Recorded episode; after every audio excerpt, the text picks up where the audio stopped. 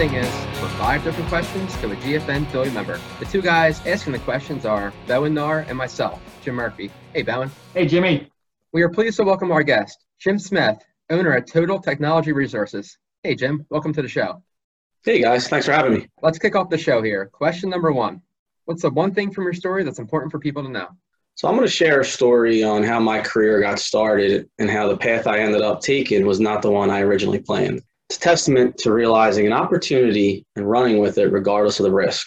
After graduating St. Joe's, I didn't know exactly what I wanted to do. Switched majors halfway through, and I knew I wanted a job in tech, but I wasn't sure exactly which way to go with it. That summer, I took a break from everything and really wanted to think about the decision. I was currently going on some job interviews, and I even decided or even thought about going out west to continue my professional running career. So one night at a bar down in Sea Isle, I was talking to a high school friend about it all, and it was kind of in the same boat I was. He brought up something that I didn't really think about, and that was starting a business from scratch since it was something I never thought about and outside the box, I was all about it. I remember that night being pumped up, thinking about all the positives. So, back down to earth, I brought it up to family and friends to get their feelings on it and get as much information as possible. They brought up the risks associated with it, and I definitely understood, at that age, the optimism outshined the reality. So, I decided to run with it. That fall, we got a business plan together and ran with it. At first, it was pretty rough. At that time, there was no chance, even with a business plan, that a bank was going to give us money. So we ended up starting it on credit cards and had to rely on nights and weekends, bartending and waitering to get some extra cash. The learning curve was pretty extensive as well. Though colleges give you a well rounded education, they don't really tell you the specifics of starting a business. Took about a year, year and a half to get going. Got some breaks along the way. After that, started hiring employees, and 18 years later, here I am. I like think back at that time and the confidence that I had then that I'd be successful no matter what and, and try to apply it to today because I want to try to challenge myself more, do things that aren't necessarily comfortable. And of course, the more risk, the more reward.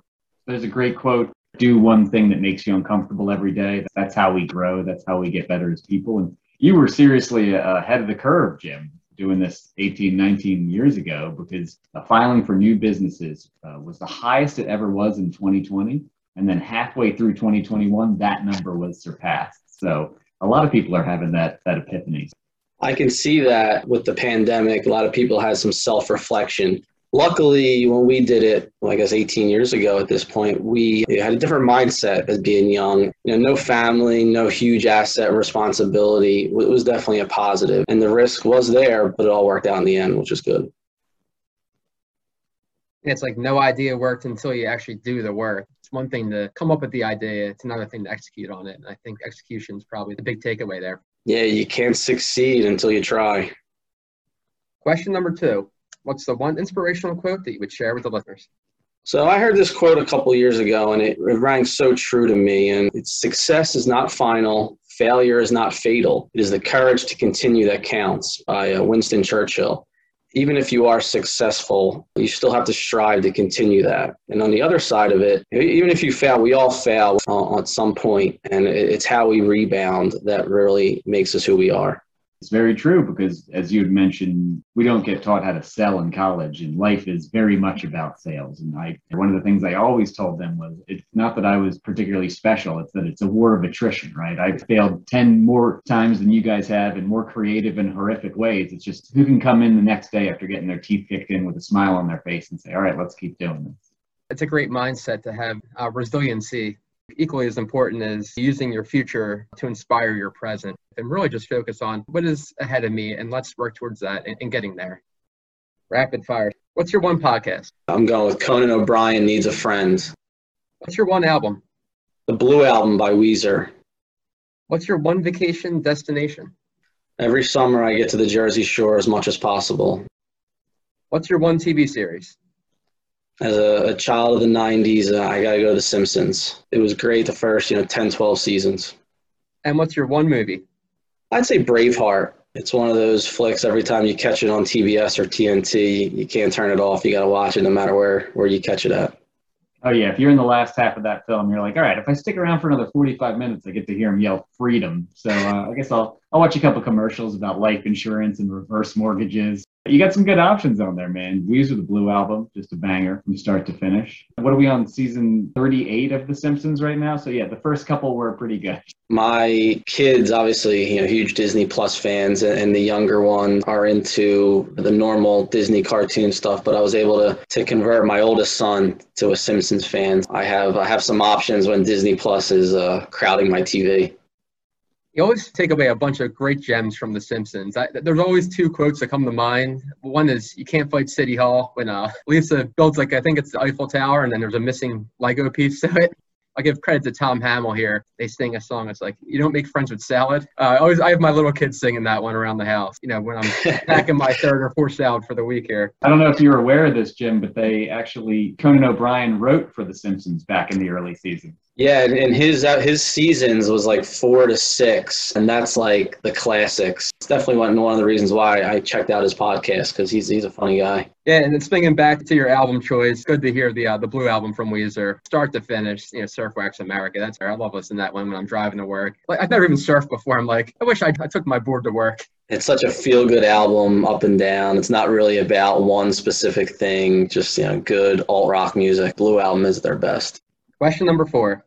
What's the one charity or cause you would recommend to listeners? I recommend the Boys and Girls Club. They serve underprivileged communities to provide resources that otherwise the children wouldn't have. We've been working with them now for about five years, so we see firsthand the unbelievable work that they do helping children in the Philadelphia area.